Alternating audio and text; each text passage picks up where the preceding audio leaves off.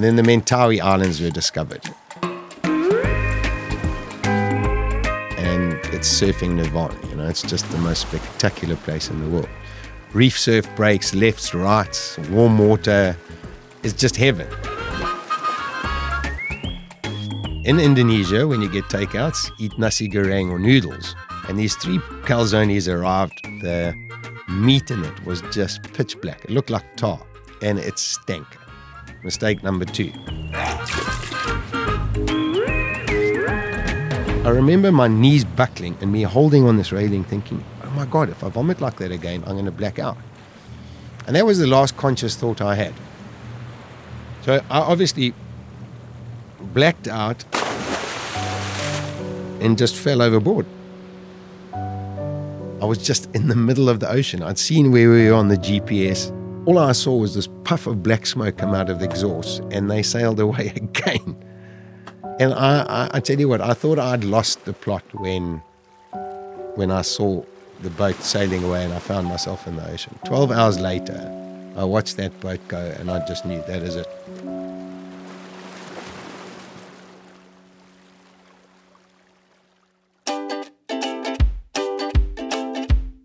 And that's where we left off in the last episode, with Brett swimming for survival in the middle of the ocean, having just watched his boat sail away for the second time.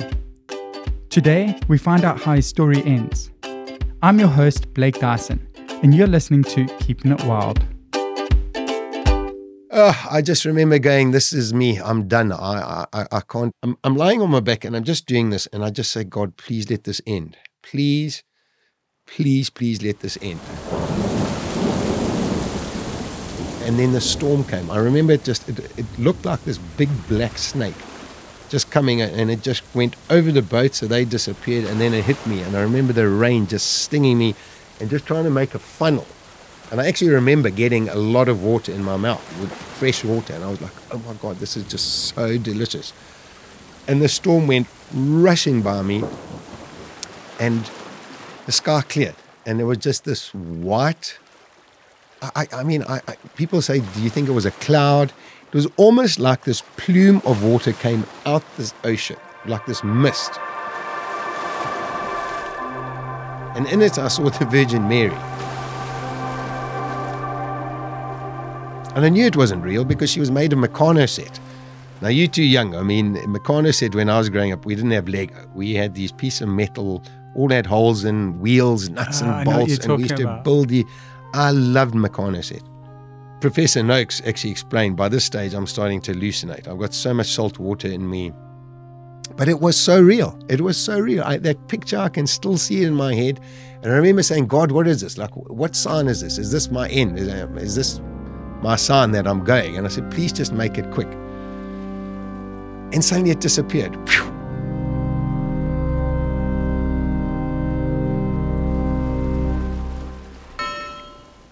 And in the distance, I saw this buoy floating. It was a bright red buoy. It had a yellow light on it. It had a bell. And this bell was going clang, clang, clang. And I knew I could swim there. And all thought of death went away. I can swim there. MacGyver again. I don't know how I was going to do it, but I know every buoy's got a GPS thing on it. I'm going to dismantle a GPS. I'm going to make a Morse code. I'm going to radio a helicopter. I'm going to be sitting on this buoy. I'm going to collect it tonight, drop it on my boat, and I'm going to be drinking beers with my boys. And I started swimming to this buoy, just doing breaststroke. This buoy is so clear, making this noise. I, I was probably, I don't know, 50 meters away from it. And I started cramping. I thought, Brett, just swim. And I put my head down and I just started doing crawl. I've got to get there. I've got to get there. I lifted my head and there was nothing there. I know. It was just a complete hallucination. My mind had made it up and there was nothing there.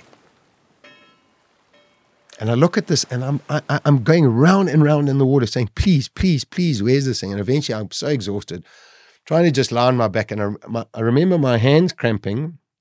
And with my hands cramped, I couldn't swim. So I was just trying to lie on my back and kick my legs like this together to keep, and, and then just do this with my arms. And I just, please, can I just sink to the bottom? I just want to end this. And next minute, my neck and my back of my ears were just on fire. And everywhere around me were these little Portuguese men of war. And they were just stinging me to death. Just all over, like stinging me. And I was like, And I, I actually was so happy. I went, I know how I'm going to die. I'm going to be stung to death by these things and just sink down. But the current pulled me through them. And suddenly I was out. They were over there. I had a few left on me. I remember pulling them off and I was so angry. And I'm starting, starting to have conversations with, with, with Bluebot. I won't use the language I used, but I was like, take that. I will show you. You're not going to put me down.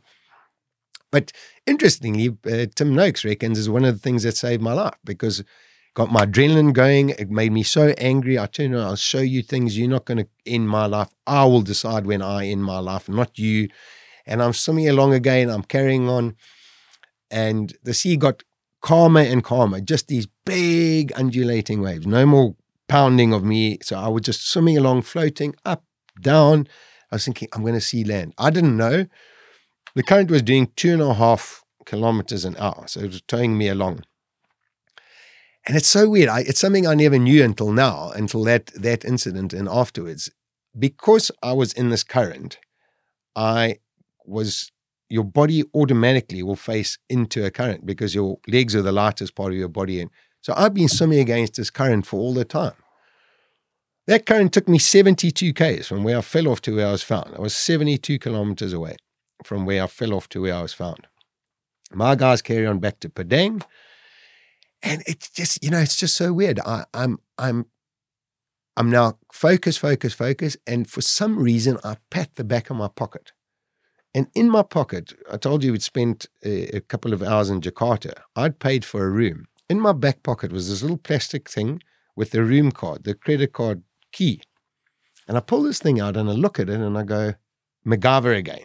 I mean, it was a grey card. I'm still convinced helicopters are going to come. I think I this. Remember the movie with Tom Hanks in in Castaway? Did you ever see no. that movie? He had a little. He was lost on an island. He had a little ball. Wilson, I'm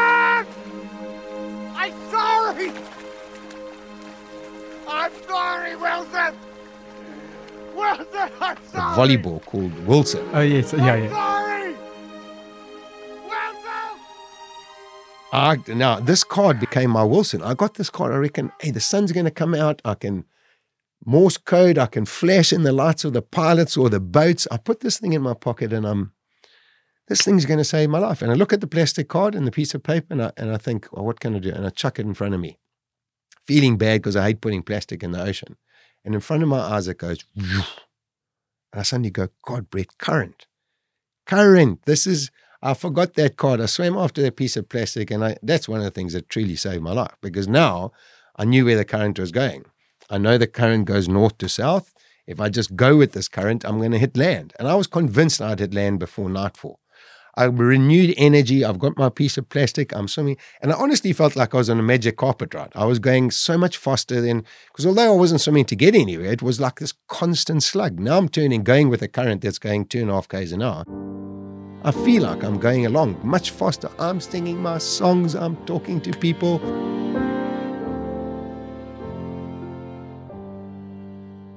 And I think I must have fallen asleep because Anita was tickling my back. And it was just so lovely. And when I say fall asleep, it's for milliseconds. You know, like when you're in a bad dream and you and you wake up. But she was tickling my back. And I didn't know, but the back of my knees, I'd had this pair of cargo shorts on and they had a very thick hem. Just from doing breaststroke, my, the back of my knees was just raw flesh. So it was hundreds of little fish. They were nibbling my skin. That's what was the tickling I was feeling. But then they got down to the bare flesh and started eating the bare flesh and I, was, and the pain. And I think it was milliseconds. I must have been swimming, fallen asleep this tickling's happening, then this raw flesh being eaten. I woke up in this agony and just all these little silverfish were around me. And the first thought was, I've just got to catch one. I need food. I need food. I'm trying to catch these fish in the ocean. It's exhausting myself. And then I got hit in my back kidney here. And I, my first thought was a barracuda. You know, there's a shoal of barracuda, and they've hit me, and and I actually was so happy because they're horrible fish you can't eat them, but I know they'll strip a human body and and I'm thinking, okay, now I know how I'm going to die. I'm going to get savaged by like piranhas, you know, barracuda are going to strip me of my flesh. And then this thing hit me again and it pushed me in the water. And it was like, that's not a barracuda. And I re- I think it's got to be a shark. So I, I and I, I go, okay, I have to see the way I die. I go under the water and I'm finning around, and there in the distance I see the shark coming. And I remember going, "Oh my god, oh my god!" And he just came and.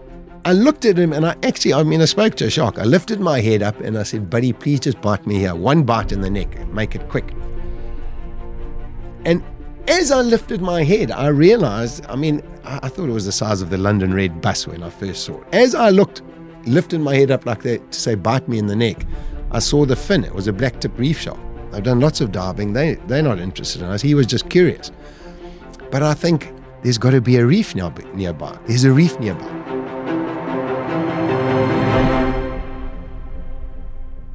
Look, incredibly our minds think. In that split second of realizing it's a reef shark and going, there's got to be a reef nearby, I go, I've got to catch you. Because I'm going to catch this shark, I'm going to hold on to his tail, he's going to swim to a reef, and I'm going to be able to stand. So I've got to do this. And in, and I realized I can't, I was thinking, I'll just, as he comes at me, I'll sidestep him, throw my arms over, and then I think, no, no, that's not going to work as he comes, just throw your left arm down your down his throat, right arm over him, and hold on. And but then I go, this is, I mean, our human brain is so incredible. I, I threw my belt away. In that second, I'm thinking, Brett, you're such a chop. Why did you throw your belt away? Because you're going to lose your left arm. You're going to need a tourniquet. And now you've thrown your belt away. I mean, I'm thinking, and with a flick of that shark's tail, he swam away. And it's the only time I cried in, in that 29 hour, 28 and a half hours. I said, please come back. Please come back. I have a life coach that I've worked with for 25 years. And she said to, I was obviously chronic PSTD after this thing. And I remember sitting talking to her and she said, Brett, how bizarre was that moment in your life? You're crying because the shark's swimming away from you and not coming to not coming to eat you. I mean, it was absolutely bizarre. But the shark's gone. And I was so, so upset. I I, I like, please come back. But still in my mind, there's got to be a reef nearby. So I just swim. I kept going, opening my eyes under the water, but it was so deep where I was. I mean, again, adrenaline, Tim Noakes believes like the whole adrenaline of that shock and everything. I'm not. I'm going, I think I must have fallen asleep again because this thing hit me on the back of my head so sore. I lifted my head up and my left eye. I still have a lovely scar here. These two seagulls had, I mean, I must literally seconds seen me floating. One lands on my head. I lift my head up. The other one's coming into land, hit me in the eye. And I, I mean, they were big birds. Right? The, the, the wing spread must have been all of three meters. And these two things are squawking and diving me. I used to love seagulls. I, I read Jonathan Livingston Seagull as my set book in matric. Mine. And and I'd actually just before that I'd watched um, Finding Nemo with with my son and daughter. I know your son. He's orange. He's got a gimpy fin on one side. That Michael, mine, mine. I'm like, you such cool. You help find Nemo. What do you? Why are you attacking me? And the second one comes di- diving down, and I'm going go away. And I remember the the wing, the the energy from his wing as he came down. Like get away. Much worse language, but he comes at me again, and I, I look at him and I suddenly go, Brett, food, food, food.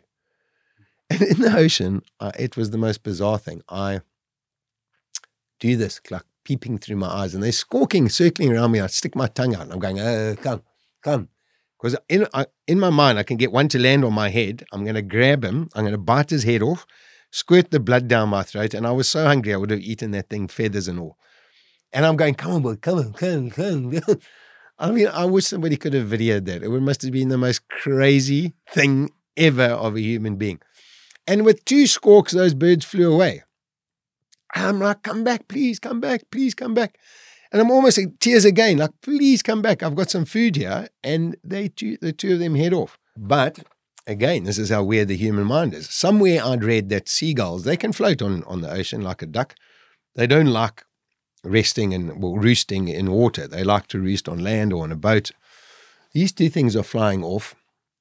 The sun peeped out for a brief second. I'm, I'm, I'm kind of calculating is like hop past five, early six o'clock. Sun sets at about eight there. The sun sets in the west. Seagulls are flying west. I'm going west because I'm doing my little. The islands are in the west. I'm going to hit islands before nightfall. And I'm so I'm singing again. How it happened, I don't I don't hit land by nightfall. Suddenly, I don't know, and I still I mean the, the the clarity of the moment was daytime and suddenly it was nighttime. And I don't know that that moment of it turning dark is now pitch dark and I think I cannot make it through another night. There's no ways I can swim for another night.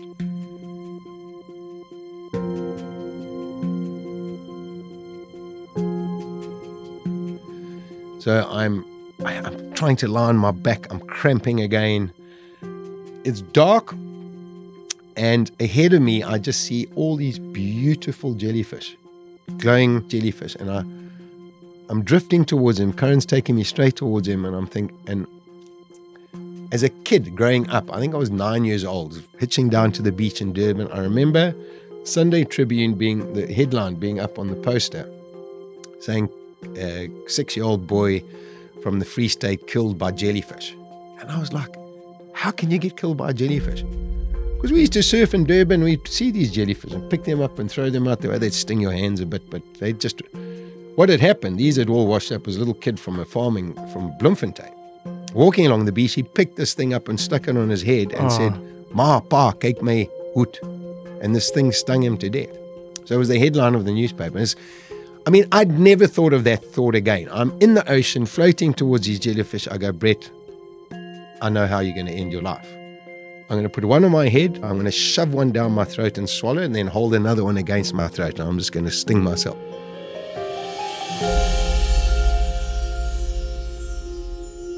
This isn't an advert, but we have a new partner for this episode and want to take a quick break to share how incredibly lucky we are in South Africa to have our own sea rescue heroes called the NSRI. With nearly 50 rescue bases and around 1,500 unpaid volunteers across the South African coastline and inland dams ready to serve. The NSRI have also launched a cell phone app called Safe Tracks, spelled Safe TRX, that monitors your journey on the water and will alert your emergency contacts should you fail to return to shore on time. This free app lets you plot your intended course, allowing the NSRI to monitor your location at all times during your trip, giving you the ability to call an emergency at the push of a button and send your exact position to the rescue crews, taking the search out of search and rescue. The app is free to download on App Store. And remember, the NSRI still rely on donations. So head over to their website, nsri.org.za, and donate. It could save a life. So I'm swimming and I'm completely committed to this, what I'm going to do. I'm saying all my goodbyes to my family. I go into these jellyfish and they start stinging me like the blue, blue bottles. I went mental. I remember picking them up and throwing them here and plop as they landed. But I was just getting stung everywhere. And I thought, okay, at least I'll just sink after this. But I'm not going without a fight. And like the blue bottles, I'm suddenly out the other side. Jellyfish are there. I'm here. The current's taking me through. But I was on fire. And I look at it and I take that, you guys. Again, adrenaline's pumped up. I'm swimming. There's like the sequence of events from there. I, I, I Tim Noakes explained to me I'm now completely dehydrated. My body, our bodies are incredible. My body ate eight kilograms of my own fat to feed my brain. I always say it's the best diet, diet in the world. You know, Tim Noakes wrote a book about banting. My my second book was just three lines: vomit, fall overboard, swim mm-hmm. 28 and a half hours, lose eight kgs. The end. That's my book. But I, I can tell you, I saw these two little kids paddling up. Two little Indonesians saying, Mister, Mister, we come save you, we come save you. Say, thanks, guys, thank, I love you, thank you. And the kid in front had, I mean, I can still see his face to this day. He had the most, had the spiky hair. He was a Thai version of Alfie from Mad Magazine. These big ears and these teeth that just stuck out. And I remember saying, thanks, my buddy. I am going to take you with me back to Cape Town and I'm going to take you to the best dentist in Cape Town and have your teeth fixed. I'm having this conversation as I'm swimming up to these kids. I go to grab the front of their boat, there's nothing there. Tim Lake said I'd fallen asleep. This hallucination, the action of going like grab the boat like that, I woke up, nothing there. I also saw 1634 Dutch East India pirate boat. This thing came towards me, and I, as a kid, I loved making model boats. I used to make model airplanes and model boats. It was the exact replica, and they had two pirates on it. And they said to me, Swim, young man, swim. And I remember saying, Shot for the young, bro. I'm 50. I hear still two things in my life that bell on that buoy, and they threw a rope ladder down the side. This boat, massive wooden boat, sailed up to me. They threw a wooden ladder, white, white rope, slats of wood, and it went clunk, clunk, clunk down the side of the boat. And I went up, went to grab that ladder, nothing there. Woke up, same thing. Just this action of, I must have nodded off, action, nothing there. And then I remember looking on the ocean and I just saw three lights or three stars. And I thought, stars don't can't be on the ocean. Like, what are those three lights? And I suddenly went, it's land. It's a village in the jungle. And it was. It was three villages. I mean, they're far, but it, the islands were 37 Ks away. But the sea's calm, calm, calm now. And I see these three lights. And I go, I didn't know how far it was. I, I can swim there. And I remember, so I knew it was going to take me a long, long time, but I can get there. And I start swimming, and the current took me past the first light, second light, third light. And in my mind, the current had now taken me right down the Mentawai Straits out into the ocean. So I'd missed land. And I lifted my head up and I actually saw my boat again, but it but it was I knew it wasn't real. It was the back of my boat and each of my friends, there was a big gap in the back where you stepped onto a platform to jump off with your surfboard. Each of my friends, there was seven in a row. My friends and it was almost like a procession. It I knew they weren't real, but the action of swimming to them and then going to reach with them, but there was never a hand there. And and Tim Noakes explained again, I would go to do go and grab their hand. And seven times it happened. And on the eighth time, I remember it was my friend Craig. And I got there and I didn't even try and reach his hand. I just said, Craigie, you're not here to rescue me, you're here to say goodbye. And he just looked at me and he just nodded. And I said, Cheers, buddy. And I actually said all my goodbyes. Said goodbye to my family, to my mom, to my kids. I just said, You guys are going to be okay. And I just let go.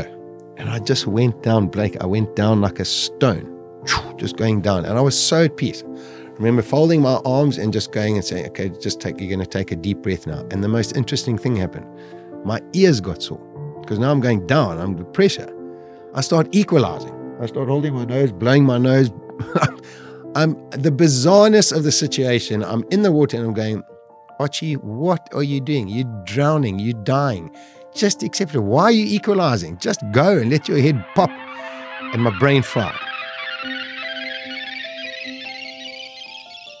It literally just fried. It was like, I, I felt like springs were coming. Like, you pathetic individual, you giving up. Fight, you asshole. And I remember just in the water, just clawing my way up, coughing, vomiting, spluttering.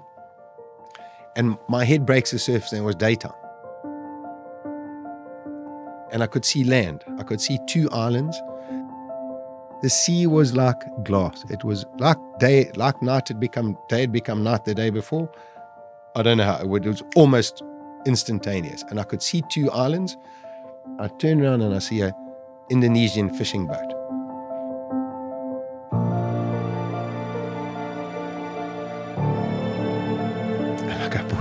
I'm rescued. I'm rescued. And it's a boat. I can get on the radio. I could hear these guys talking and I tried to shout. My tongue was so swollen. I, oh, I tried to shout, oh. Now I've got my macabre sense of humor kicks in. I'm going to swim up to these guys. I'm going to dive down quietly and I'm going to grab one of their fishing lines. I think, now can you imagine this poor Indonesian fisherman? He's pulling his line up and here comes this bloody white mlungu going, ah. So I'm killing myself laughing, paddling towards him. This is the trick I'm going to play. And I just hear like a gunda gunda sound, tractor sound. And they start their boat up and they sail away.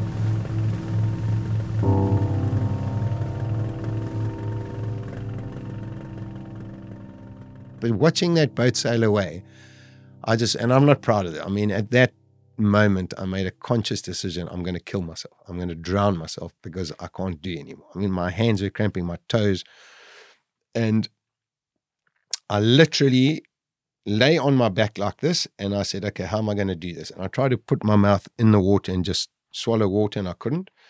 So I swam down. I said all my goodbyes, and I remember lying on my back, probably a meter down, and it was the most beautiful day. Just blue sky, this aqua water, and I just took this, and it was so amazing. We can actually breathe water.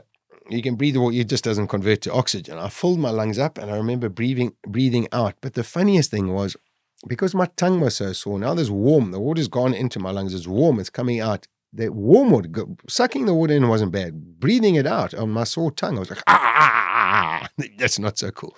I bet you're killing yourself. Just another one, second time comes out, ah, this is not cool. This is not cool. And the third time I did it, I remember going, Brett, what the hell are you doing? You've seen one boat. There's fight, you asshole. And I swam to the top, vomiting, just trying to puke this water out of my lungs. And I look up and I saw a little black cross on the horizon. And I looked at that and I went, God, shove that where it fits best. I, have I've seen all your signs. I can't. What I didn't know was the top of the mast of this boat, the Barrenjoey. So Doris had gone out that day, the whole day. He was eventually called in by the port authority. And his crew told me afterwards that he just paced up and down. He was just drinking beer after beer after beer, saying, I should have found him, I should have found him, I should have found him, I should have found him. And at four o'clock the next morning, when first light and they they they the storm had abated, they said they can go. He headed out and he said he just he said he just got this instinct. But what he'd done during the night, he'd been he'd hadn't slept. He just paced up and down and he'd gone to the edge of the boat and he saw this bunch of coconuts floating by. So he wasn't in the harbour, he was in the leeward side of the island. He saw these coconuts and he went, They're going the wrong way. The currents he realized that the, the severity of the storm, the currents had changed. So they'd been looking for me. So my boat had passed me, but now instead of coming straight down and hitting, the current had changed and I was going like this. I was now going, instead of coming north south to hit the islands, I was now turned and going south southwest. So I was never going to hit land. So he went and every 10 minutes he threw a coconut in the water. And the next morning when they said, get going, he knew my body. He said, he gave me until seven o'clock. He said, they'll, they'll either be, we'll find him alive or you'll find a body, but he'll be on the current and he put a guy on the front of the bow, and they all had like 20 minute shifts. And he said, You just point left or right, just wherever you see a coconut, that's where we're going. I don't know any of this. I'm in the water, beautiful, and I just see this little black cross and it's coming. And I go, God, I'm sick of your signs. This is what is this? This thing keeps coming towards me, keeps coming. I'm just treading water. I can see land. I'm not, this thing's coming closer. And then suddenly I see the top of this boat and then I see realize it's the mast of a yacht, and then I see the bow, and then I see this guy pointing left, right, and I'm just treading water, thinking, "What are you doing? What are you doing?" And they kept coming, and I, am not going to get excited. I'm not going to. I can't. Uh, I can't have another disappointment. They come, come, come, and I don't know what distance they turned away to the right, to starboard, and I remember looking at it, going, "No, you can't turn away." And I went to the same school as Chad le Clos he just won the Olympics against Michael Phelps. And I made a pact. I said, Brett, you're going to put your head down. You're not looking up. You're going to count to 300. 300 strokes, and you're going to swim in the direction of their boat. You lift your head up, and one of two things will happen. Their boat will be there, you'll survive, you, you, they'll save you, or it won't be there, and you'll have exerted, and you'll just sink to the bottom. And I put my head down, and I swam. I thought I was swimming like Chad le Clos. I remember going like a machine. And I remember going 299, 300. I lifted my head and they were there. And I screamed. And I remember this guy on the front, he was pointing. He just, he looked up and then he looked right. And I'm like, look left, look left, I'm on the left. And I screamed again. And then I just heard this roar come off the boat. And the little Indonesian guy up at the top with his binoculars had swung around where he heard the sound and spotted my little head. And the boat turned and they came at me and they said, it's so funny. They said they're coming towards me, and and I remember looking and going. They said I came out the water like a water polo goalie, and I remember this so clearly. I, they said I came out like to my waist, and I remember going, "Thank you, thank you, thank you." But as I went in, every because of the exertion, every single muscle in my body just cramped, and they're coming at me, and I just went down. I mean, I remember trying to put my hands down and the last thing I saw as my eyes went under the water was this guy just running and diving off the front of their boat. They threw a buoy. The buoy kind of landed maybe 10 meters. I couldn't even swim. I just went, woof, the buoy was there. And I remember going down and I just, I was in such agony. And I just said, neat. I said goodbye. I said, Bob, how ironic is this? I'm 10 meters away from being rescued and I'm not going to make it. And I actually had this, I started laughing underwater and I remember my ears getting sore and I thought this, I, I was just cramping. And I was just going down like a lead, lead stone and suddenly this arm. And I remember I was just so happy. I was like, okay, it's all over. So bad that I didn't get rescued. And this arm came from underneath me. And it and my descent stopped. And next minute I'm going back up, and as my head broke the surface, I just heard, We've got you, mate. We've. Got you,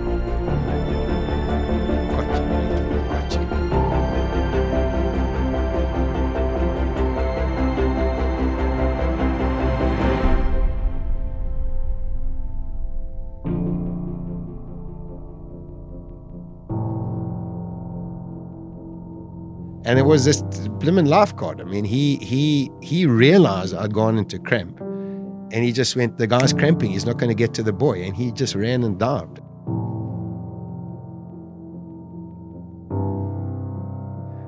Then they all jumped into the water, and I mean, so many stories. I remember getting on board and saying, "Did you guys hear me shouting?" They said, "Yeah, mate. We thought there was a wounded buffalo in the ocean."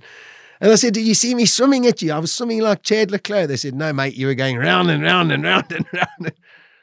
And then I met Doris, you know. I mean, they called him out of the cabin. I'll show you some incredible footage on that. And he he was so reticent, like he didn't want any credit or anything. And and I never, I mean, the one thing, he came out the cabin and, and it was so interesting because uh, remember I told you I'd been stung by all the blue bottles. I mean, when I got out the water, in the water, they, the pain went away. When I got out the water, these welts, they were all over me, like bright red. I got this photograph of me shaking hands with them. There's just these bright red welts. And I remember saying to him, Hey, Doris, thank you, Mom. Thanks for saving my life. I said, By the way, have you got any cream for, for like these, these jellyfish stings? He said, Mate, you've been swimming for 29 hours. Harden the fuck up. and then I just collapsed down on the thing. And, and I mean, again, it's just synchronicity of this life is my mates are quite open. If I'd got on board my boat, I would be dead. I wouldn't be sitting here talking to you now. I mean, I would have forced them. Um, two of my mates would have gone, no, they would have given me a beer, which I probably would have drunk. I just wanted, I just wanted to down ice cold water or a Coke. I said to the the one doctor, so he had me sit down. I had a doctor on each side of me, and they're examining me. And I remember the one looking at the other, and he was his eyes were just getting bigger and bigger. And I said, "What's wrong, mate?" And he said, we can't find a pulse anywhere in your body. And we've got to get you downstairs. And they picked me up, took me down into the the galley, the kitchen area, lay me down on this bed. They checked my blood pressure. I mean, my blood pressure was 64 over 48. I remember saying to Tim Noakes, how, how much longer did I have? And he said, Look, he gave me 10 hours on the radio. Keno Cummings phoned him and said, This South African missing overboard. How long naturally, physically can he survive? He said 10 to 12 hours, 16 if he's an Olympic athlete. So it was so interesting because when he when I came back from the trip, he he uh, contacted me and said, "I need to talk to you because I need to understand this physiologically," you know, and. It, it was just so radical. I said, How much longer do you think I would have had with that blood pressure? He said, Brett, this is exactly what would have happened. You would have been swimming along and your heartbeat would your heart would have been going ba boom, ba boom, ba boom, And he said, You wouldn't even know. Your heart would have just stopped and you would have just sunk. I said, Well, how much longer? And he said, he, I, said, I gave you 10 hours. You lasted 28 and a half. He said, It's impossible what you've done. So I can't say how long, but it wouldn't have been more than another hour. And your heart, your heart just didn't have the ability to carry on beating. So, I mean, that's how close. My boat was seven hours away from me. It took them seven hours to get back to me because they'd gone traced me where I should have been. They'd gone all the way back to where we started and then come all the way back again. But because the current had now turned, I was far, so far away from them. So they got the radio signal that I'd been found by the Aussies. So they said, okay, they'll come and meet me. But it took them seven hours to get to me. So I was on board with these with these guys for seven hours. I mean, God bless that I'd gotten. I would have died on our boat from secondary drowning. I told the Aussie doctor, I said, I've actually just tried to kill myself. I filled my lungs with water. I mean, they straight away turned. They had a surfboard there.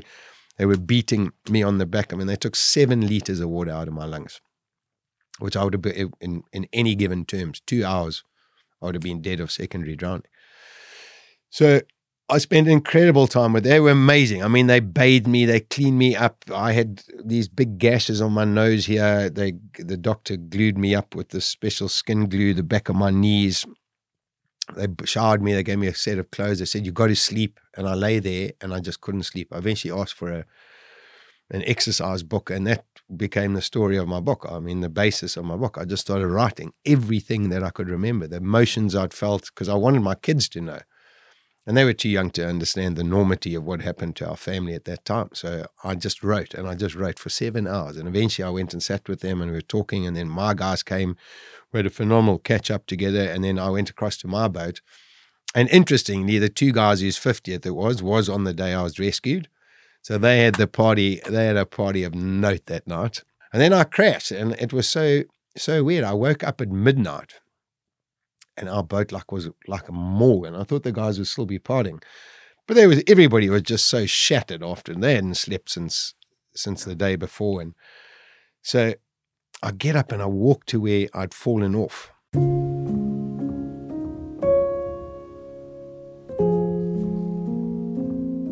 So the railing's there where I'd fallen, and I'm sitting there. There's a little bench there, and I'm sitting and I just started crying. And I'm looking, it was the most beautiful night. The moon was glittering on the ocean. We were anchored in this little bay, and I was looking, and I was just thinking, Brett, how did this happen? How I could not work out I'd fallen over. And I just had these tears running through down my face, and this little arm came out because the skipper's cabin's here. And it was the skipper. He put his arm around me and he stood behind me with his arm around me. And the two of us, I just felt his tears on me. The two of us cried and cried. I mean, I so we were probably four hours just sitting. He can't speak English. I can't speak Bahasa. We just sat in the most companionable silence. And I just saw the sun starting to peak. And I said, Skipper, you got to put me back in the ocean.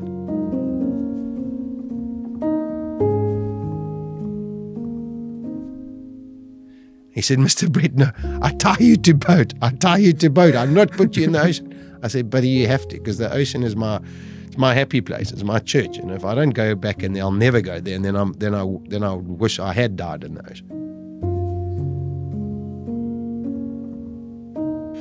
Fortunately, two of my mates were up and there's a there's a short little video clip that that they put together with riders on the on the storm and the three of us go out and there's a there's a like a three second pan across my face and you've never seen such panic in your fa- in in a human being's eyes and face. And anyway go out to the break. It was a cranking day perfect surf. And i got there and i remember just throwing my board away and knowing i had to dive in there and swim down. And, and i did and i di- and i tell you what my brain frazzled. I, I just my brain fried. I was just get out get out the water get out the water.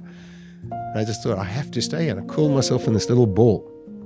And I just lay there and I just breathed, breathe, just calm your, calm myself down, swam to the top, put my leash on, paddled into the surf, and I surfed. But twice in the day, I paddled, I went in onto the beach and I actually walked into the jungle. And I remember one time just bashing my head on this palm tree until my forehead started bleeding. And I was tasting his blood because in my mind I wasn't there. You know, I, I'm making all this up. I died in the ocean, but now I'm making it up. But I, I mean, I also did a terrible thing that night that I got onto our boat. I phoned Anita and said, I'm not coming home. And she said, What do you mean? I got a helicopter on standby to on at, at Padang. I said, Bubby, if I come home, I, I, I'll end up in a mental asylum. I have to get back in that ocean. And I ended up, so I stayed the whole surf trip. We surfed like rock stars and came back two weeks later and started my whole new life, a whole different world that I now live in. What has changed from that day? Everything. I mean, my life changed 180 degrees. I was the biggest believer. I chased money, power. Money was everything in life. I, that's all I cared about. Um, up with lots of money. It all got taken away as a youngster, and I always swore I would never be poor, you know, and that's all I did. And I got to tell you, while I was in the ocean, never once did I think about how much money I've got in the bank. Never once did I think about what house I lived in, what car I drove. All I thought about was my relationship with God, my faith, and I. I mean, I was really, really into the church as a kid. Part of the youth thing at St. Elizabeth's. Played in the band, sang Sunday night church group, coached, um, well, did Sunday school with, with the little ones and and when I went to the army, you know, I just walked away. I, I saw such atrocities there. Like, there can't be a God, you know.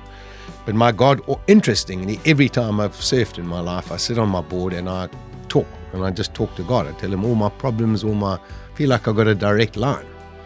But I had a very long direct line, a very long phone call with with God, and and the other thing is my family. You know, I'd even though I thought I was such a great dad, I mean, all I did was work. I just worked, worked, worked. I neglected my family. It was all about making your business work, making lots of money. And then also friendships. You know, I told you I had all those conversations. There were, there were people I'd realized that I'd, I'd thought they were my friends and they're actually not. When you really drill down into it, there were other people that I'd not realized how amazing they were to me and my family and what a massive role they'd played. I never, never acknowledged them and that became my that's become my mantra in life. You know, it's a really tough thing. I mean, it's my, my three F's: faith, family, and friends. And and my slogan is just yeah, always believe in the impossible and never ever give up. And it's so weird. I've never worried about money since then. You know, we we we we tend to see the world only the negativity in the world, and there is such unbelievable power. There, synchronicity. There, there's a universe out there that with the power of positive thought. Those were the wings under my arms, and it, that kept me going. You know, I mean, I gave up, I, and I'm not proud of it. I gave up eight times, Blake. I was ready to go. Just end this for me right now. I've been given this platform.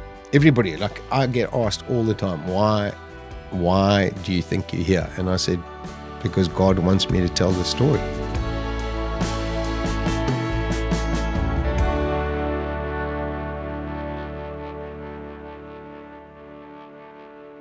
And what a story it's been. Unbelievable. Keeping It Wild is produced by Telltale Media, and I'm your host, Blake. If you've enjoyed it, please consider donating to help us bring you more epic stories like Brett's. Go to our website, www.keepingitwild.co.za for all the details. Till next time, keep well and keep wild.